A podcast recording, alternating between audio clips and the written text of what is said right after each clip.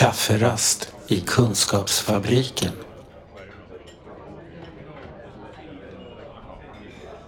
Välkommen till Kafferast i kunskapsfabriken. Tack så mycket. Anna Kvarnström. Ja. Vem är du? Vem är jag? Jag är människorättsjurist och, och jobbar på Riksförbundet för social och mental hälsa som en del av ett samarbete med Civil Rights Defenders där man tittar just nu på hur det ser ut med mänskliga rättigheter för personer som är frihetsberövade i olika mm. former.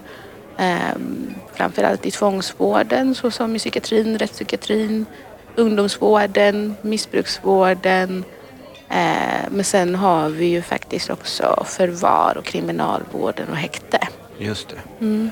Och varför har R S M H och Civil Rights Defenders liksom tagit tag i just det här projektet? Eh, det är ju många som har tagit sig an ämnet mänskliga rättigheter inom institutionsvård. Det är ju ingenting nytt. Men det nya är ju att man faktiskt frågar personer med egen erfarenhet. Vad är det som inte funkar? Mm.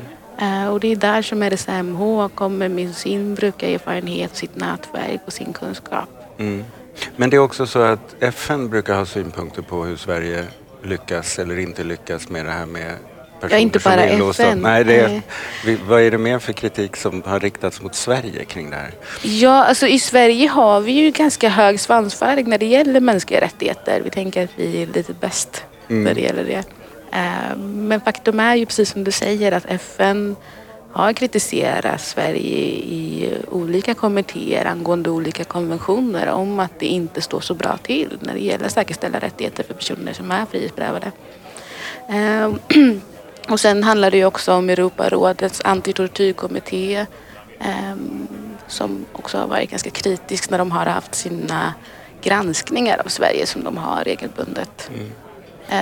Men det handlar om kritik, om man ska hårdra det, om att vi har för lite insyn i tvångsvården och för mm. också framförallt för slentrianmässiga tvångsåtgärder.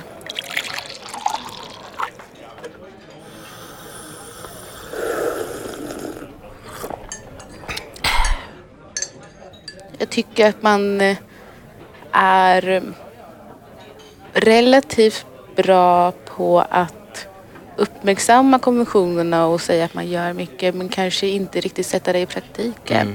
Inte översätta det till arbetssätt. Nej, om vi tar till exempel konventionen om ekonomiska, sociala och kulturella rättigheter så finns det en artikel som berör bästa uppnåeliga hälsa. Mm.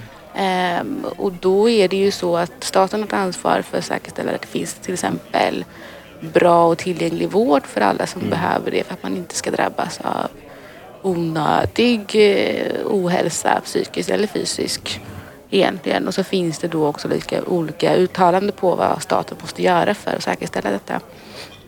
Och där så, så tycker jag till exempel att Sverige har problem eftersom vi har till exempel då eh, självstyre när det gäller kommunala och, och landstingets mm. angelägenheter. Så att ja, lagstiftaren och regeringen kan tycka att vi ska göra på ett sätt men, men det blir ju inte riktigt fastställt i praktiken. Mm. Ett väldigt bra exempel på det är ju till exempel patientlagen mm. som trädde i kraft i januari tjugo femton. Um, som inte var egentligen tänkt att vara några nya bestämmelser men var ändå att man samlade ett antal paragrafer och skrev om en del eh, i syfte att stärka patientens ställning inom vården. Eh, men sen så kunde man konstatera, nu ska vi se här, i januari tjugo sjutton mm. tack vare en rapport från Myndigheten för vårdanalys eh, att eh, det syftet att det skulle stärka patientens ställning helt hade förfelats. Mm.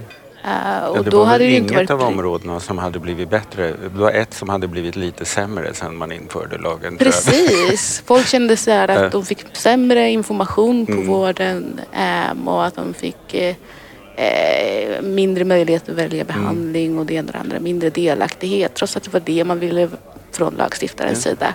Men jag tänker på en annan sak. Finns det någonstans i patientlagen eller hälso- och sjukvårdslagen någon skrivning om att vården ska försöka uppnå det där med bästa möjliga hälsa?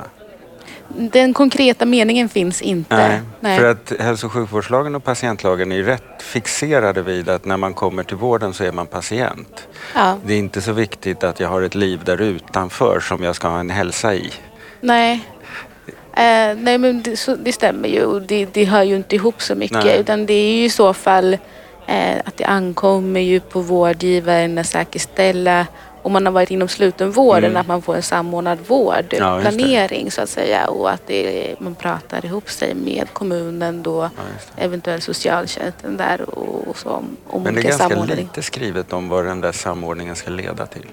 Det är ju ytterligare en sån sak som faktiskt inte riktigt... Det finns ingen rätt för patienten. Nej. Det finns ingen möjlighet att klaga när den vårdplaneringen är för dålig. Eller nej, att man tycker att man får delaktigheten liksom åsidosatt.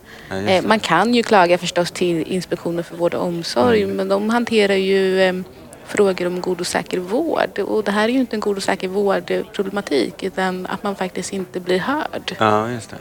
Och det kan vara en vård som är så dåligt samordnad att hela min tillvaro går åt till att försöka hålla ihop vården själv. Mm. Ja, vi vet ju att människor med psykisk ohälsa eller psykisk, fysisk ohälsa mm. för den delen eh, drabbas ganska mycket av att man har så många myndighetskontakter mm. och, och ganska stort ansvar för sin egen vård. Just det. Och är man inte riktigt pigg så orkar man inte riktigt det, och på ett sätt tycker jag det är ett problem för att... Eh, Då kan man inte tillgodogöra sig även de rättigheter som man faktiskt har. Kafferast i kunskapsfabriken. En sak som jag tycker är väldigt viktigt är ju till exempel att det är så svårt att, att klaga och få rätt när man råkar ut för någonting inom tvångsvården. Mm. Vi har fortfarande skygglapparna på för vad som händer inom tvångsvård. Um, vi driver ju, eller Civil Rights Defenders driver ju nu till exempel ett ärende där en ung kvinna inom slutenvården, barn- och ungdomspsykiatrin eh, utsattes för ett grovt eh, övergrepp inom tvångsvården. Och i det fallet så, så driver vi det som ett patientskadeärende och vill att hon ska få ersättning för den skadan på grund av bristande patientsäkerhet. Mm. Eh, helt enkelt. Och, och det är ju ganska unikt att man driver sånt ärende. Eh, men den enda anledningen egentligen till att vi kan driva det, att vi kan påstå att det har blivit en skada orsakad av vården på grund av patientsäkerhetsbrister, är ju för att den som utsatte henne, klienten då, för övergreppet dömdes i domstol. Så i övrigt, det är bevisat. Det är bevisat. Ja, I övrigt, om man råkar ut för någonting inom tvångsvården så är det jättesvårt att få mm. det bevisat. Man måste ju bevisa nästan emot vårdgivaren när det faktiskt ah. har skett ett fel. Och då har man ju ingenting att eh, hänvisa till förutom journaler. Och ah. de beskrivs ju inte, eller de beskriver ju inte hur det faktiskt är på en vårdavdelning ah. dag till dag. Utan är ju skrivna för att eh, ja, kunna ge god och säker vård. Så man har ju oftast ingen stöd i den. Mm. Så att om vårdpersonal inte har uppmärksammat att det har hänt en svår sak, så har patienten ingenting annat än sitt eget ord att mm. liksom gå till domstol med eller klaga med eller sådär.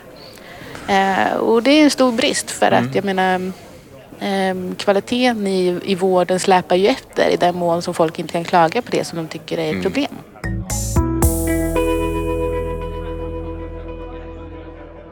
Jag har sista tiden eh, varit ute mer och mer i rättspsykiatrisk verksamhet. Där uppstår ofta den här situationen att eh, rättspsykiatrin anser att man är färdig, att patienten är färdigbehandlad.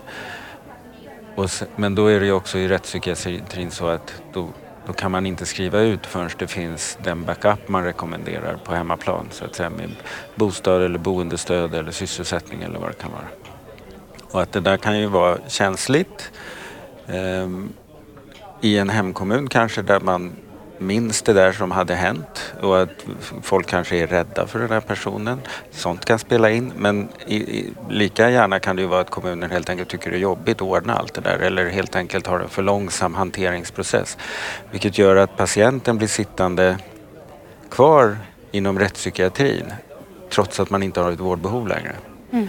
Och jag kan svårligen tänka mig någon mer maktlös situation Nej, det är verkligen en Kafka-situation. Både, både makt och rättslös situation. Att här säger den ena att du är klar, ska inte vara här, men vi får inte släppa dig förrän de tar emot dig där borta. Och det vill de tydligen inte göra. Vi kanske kan ha ett möte med dem om det om tre veckor. Mm. Mm. Så, och medan livet springer ifrån en. Ja. Är det där något ni har, som har dykt upp i ert arbete? Ja, definitivt. Mm. Um, det, det syns ju väldigt tydligt i... i de kvalitetsregister som finns över rättspsykiatrin, mm. att en väldigt stor del av de patienter som finns på rättspsyk är egentligen färdigbehandlade och ah. utslussningsklara. Så det här är ju... Det har de egna siffror på. Det har ah. de, men man har ju inte riktigt löst det. Nej. Um, när vi började jobba med de här frågorna så, så kliade vi oss lite i huvudet och frågade hur kan det här komma sig? Mm. Um, och så har vi tittat på det och vi konstaterar precis det du konstaterar, att det är problematiskt just med själva samarbetet kommun och rättspsykenheten mm. då. Um, det är förstås uh, inte okej. Okay. um, det är ju så att när då chefsavläkaren på rättspsykiatrin um, anser att du är utslussningsklar, så ska man uh, kalla till uh, en samordnad vårdplanering för att du ska kunna skrivas ut. För det krävs nämligen en samordnad vårdplanering för att kunna ansöka hos rätten till exempel, mm. eller skriva ut. Ja, just det, först det för att kunna söka om... Ja, mm. Mm. Um, och, och um, vi har ju tittat på den här frågan um, utifrån hur det ser ut, men också hur, hur man har dömt i till exempel Europadomstolen i liknande fall. Um, och vi konstaterar att Europadomstolen till exempel inte accepterar att det tar för lång tid i utslussningen. Uh, man konstaterar också att det är ju skadligt för patienten själv och mm. dess återhämtning att vara inlåst mer än behövligt. Mm. Um, och vi har också ett ärende som vi driver där en patient har varit uh, utslussningsklar och färdigbehandlad och en mönsterpatient enligt alla inblandade i ett och ett halvt år innan han faktiskt skrevs ut. Och då var bristen just att kommunen skulle hjälpa honom, tillhandahålla honom med en L S S-bostad. Mm. Eh, och sen så upphörde man med samarbetet och gav honom inte det beslut fast, eh, eller den bostad fast han hade fått ett gynnande beslut på det. Eh, Verkligen en Kafka-situation, för att har man dessutom fått ett gynnande förvaltningsbeslut så går inte det att överklaga. Så man kan inte klaga på att man har fått rätt. Ja, just det. Så i det här fallet så, så kunde patienten bara sitta och vänta. Och kommunen ja, skulle ju vara med i vårdplaneringen, men slutade vara det efter en period. Men har också möjlighet att anmäla till Ivo, hinder för verkställighet och liknande. Så man mm. har ju egentligen meddelat att man inte riktigt kan genomföra detta. Men inte tagit hänsyn till varken i, eller domstolen eller Ivo har ju varken tagit hänsyn till äm, patientens rättigheter i det här fallet.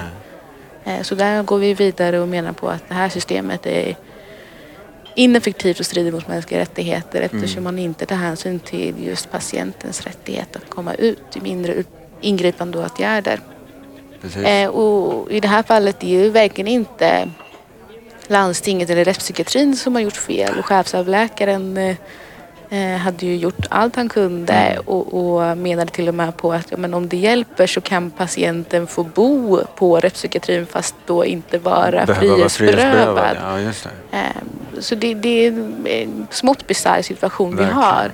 En annan sak som också uppmärksammas är ju att eh, när man ska ha ordnade förhållanden, vilket det krävs för att man ska kunna gå ut i mindre ingripande åtgärder och öppen tvångsvård och så, eh, så krävs det att man har en god ekonomi också. Mm.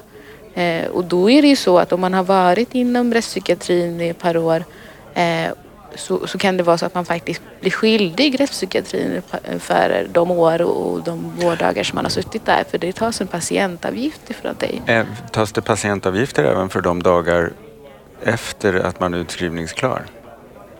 Eh, det, det, så länge du är nyttjar där. Lokalerna och får vård så, så, blir det, så måste du ju betala. Förutom att då en kommunbyråkrati ser till att jag är frihetsberövad i onödan, så drar jag också på mig skulder. Mm. Hur vet vi vad som är bra? Hur vet vi att det blir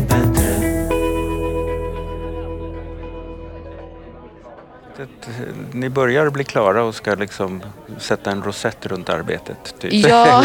Vad kommer ni lämna efter er? Alltså, någonstans är det ju så att eh, eh, det, det, det hade ju...